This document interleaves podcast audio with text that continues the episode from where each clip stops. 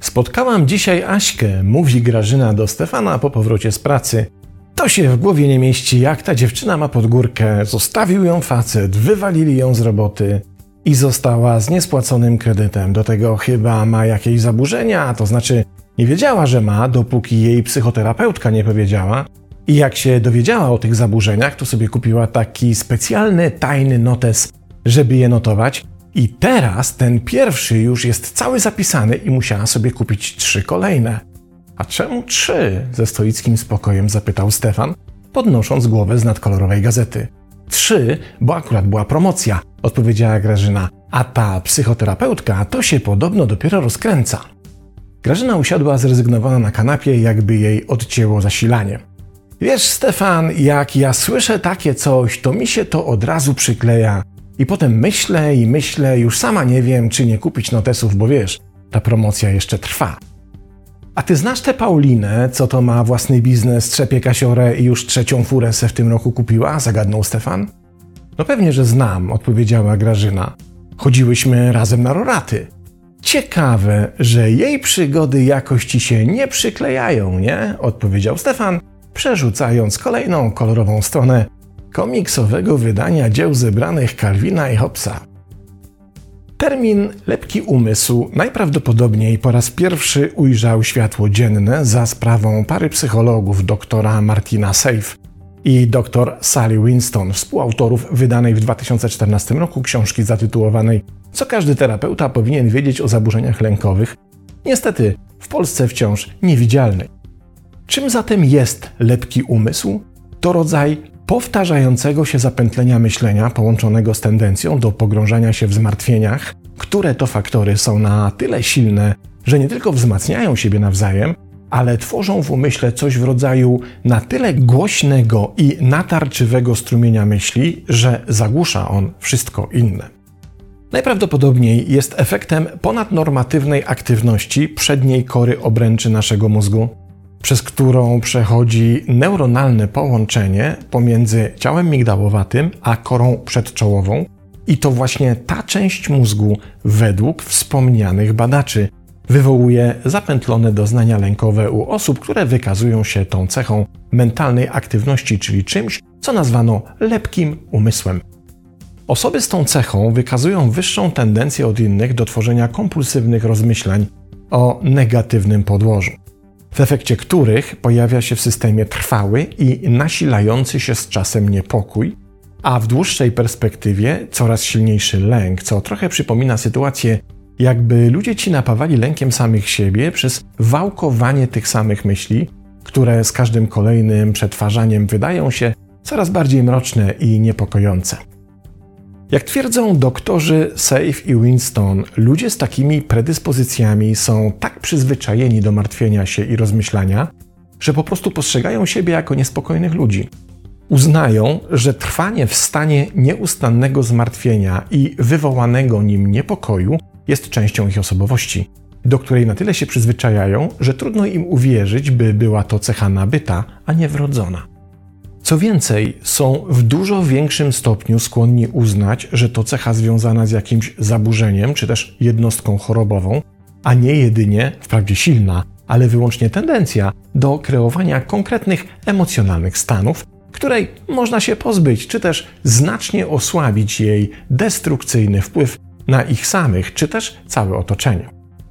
I tutaj pojawia się kolejny problem, ponieważ osoby wykazujące tę cechę najczęściej nie zdają sobie sprawy z tego, jak silnie ich zachowanie wpływa na ich otoczenie, i to zarówno na poziomie infekcji emocjonalnej, jak i interakcyjnej energii.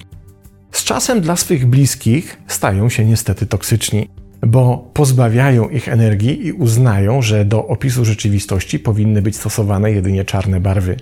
A jeśli ktoś nie podziela ich sposobu myślenia, to reagują irytacją, gotowi są posądzać innych o krótkowzroczność, bezrefleksyjność czy wręcz głupotę i ignorancję. Na dłuższą metę są nie do wytrzymania, więc prędzej czy później tracą związki, relacje czy znajomych, których wewnętrzne, emocjonalne systemy w końcu się buntują przeciwko stałemu odbieraniu życiowej energii. Problem mają jednak ci ich najbliżsi, którzy z różnych powodów, np. rodzinnych, nie zdecydują się na ucieczkę i pozostawienie ich samym sobie, bo to jednocześnie jest równoznaczne z poddaniem się stałemu, obniżającemu samopoczucie wpływowi, który prędzej czy później odbija się na zdrowiu. Jednak pogląd o nieodwracalnej cesze osobowości jest mylny, o czym najlepiej świadczy dosyć istotna obserwacja. Otóż lepkość umysłu nie utrzymuje się w czasie zawsze na tym samym, czy też konsekwentnie wzrastającym poziomie. Okazuje się, że ma charakterystykę epizodyczną, w której okresy natężenia zależne są od kilku obserwowalnych czynników. Cecha ta przybiera na sile, kiedy na przykład pojawia się większe zmęczenie, przeciążenie systemu wynikające z przedłużającej się sytuacji konfliktowej, czy działania przedłużającego się stresu. Jest również zauważalnie większe na drugi dzień po spożyciu alkoholu. I nie chodzi tu nawet o jego duże, wywołujące solidnego kaca ilości, ale również o te dużo mniejsze, którym zazwyczaj nie przypisujemy żadnych późniejszych efektów. Co więcej, lepki umysł staje się bardziej lepki również w efekcie brania sterydów lub u kobiet w okresie poprzedzającym miesiączkowanie. Ale działa to też w drugą stronę, co wykazały prace badaczy. W tych wszystkich sytuacjach, w których badani nauczyli się prawidłowo relaksować, wyciszać, wytracać napięcie emocjonalne i uspokajać, tendencje do lepkości umysłu znacznie malały. Skąd się jednak tak naprawdę bierze cecha lepkiego umysłu i czy aby na pewno jest to cecha, którą zostaliśmy wyposażeni przez naturę wraz z przyjściem na świat? Otóż Safe i Winston przekonują, że w głównej mierze odpowiedzialny jest efekt rodzinnego dziedziczenia strategii emocjonalnych, które nabywamy nie wraz z urodzeniem, ale podpatrując w tym względzie to, w jaki sposób ze swoimi emocjami radzili sobie nasi opiekunowie i to na najwcześniejszych etapach naszego życia. Mówiąc inaczej, jeśli nasi rodzice lub któryś z nich wykazywali cechę lepkiego umysłu, to istnieje olbrzymie prawdopodobieństwo, że to właśnie od nich nauczyliśmy się tego rodzaju psychicznego funkcjonowania.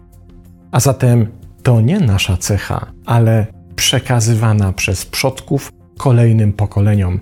I mamy po prostu pecha, że załapaliśmy się na ten koszmarny łańcuszek. Na tym jednak kończy się pech, bo jeśli nic z tym nie zrobimy i pielęgnujemy w sobie ten system przez resztę życia, to już sami przyczyniamy się do tego, że natarczywe, podbudowane lękiem i zmartwieniami myśli nie dają nam spokoju. Czy istnieje wyjście z takiego labiryntu, w którym goni nas sprezentowany w dzieciństwie myślowy minotaur? I owszem, ale nie znajduje się ono tam, gdzie byśmy się go spodziewali, czyli w farmaceutykach na uspokojenie, czy w korzystaniu z promocji na notesy, by zapisywać wszystkie swoje domniemane zaburzenia. Jedno ze skutecznych rozwiązań znajdziemy zamiast tego w mechanice kwantowej, a dokładniej mówiąc w efekcie obserwatora, w którym sama obserwacja pomiaru wpływa na jego wynik. Tyle, że tutaj zamiast słowa obserwacja podłóżmy słowo świadomość. W tym celu nie potrzebujesz trzech notesów, wystarczy jedna kartka papieru i zapisanie na niej wszystkich obserwacji własnego lepkiego umysłu zapisania tego, kiedy jest najbardziej aktywny, co go pobudza i stymuluje, kiedy się pojawia i jakie bodźce go wywołują, czy też nasilają jego aktywność. Co powoduje, że w tym trybie, jak wskazują badacze, zaczynamy przedkładać wartość obsesyjnych wątpliwości nad zdrowy rozsądek.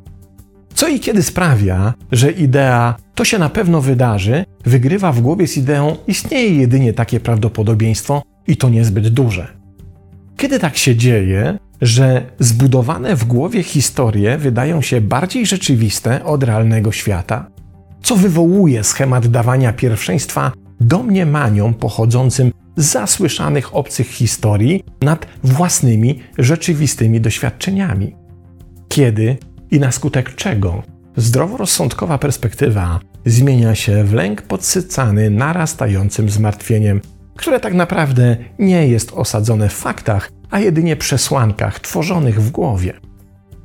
Kiedy już Twoje uwagi świadomego obserwatora zostaną zanotowane, spróbuj sobie przypomnieć z przeszłości, czy aby jakaś osoba z Twojego najbliższego, najczęściej rodzinnego otoczenia, nie posługiwała się podobnymi myślowymi schematami.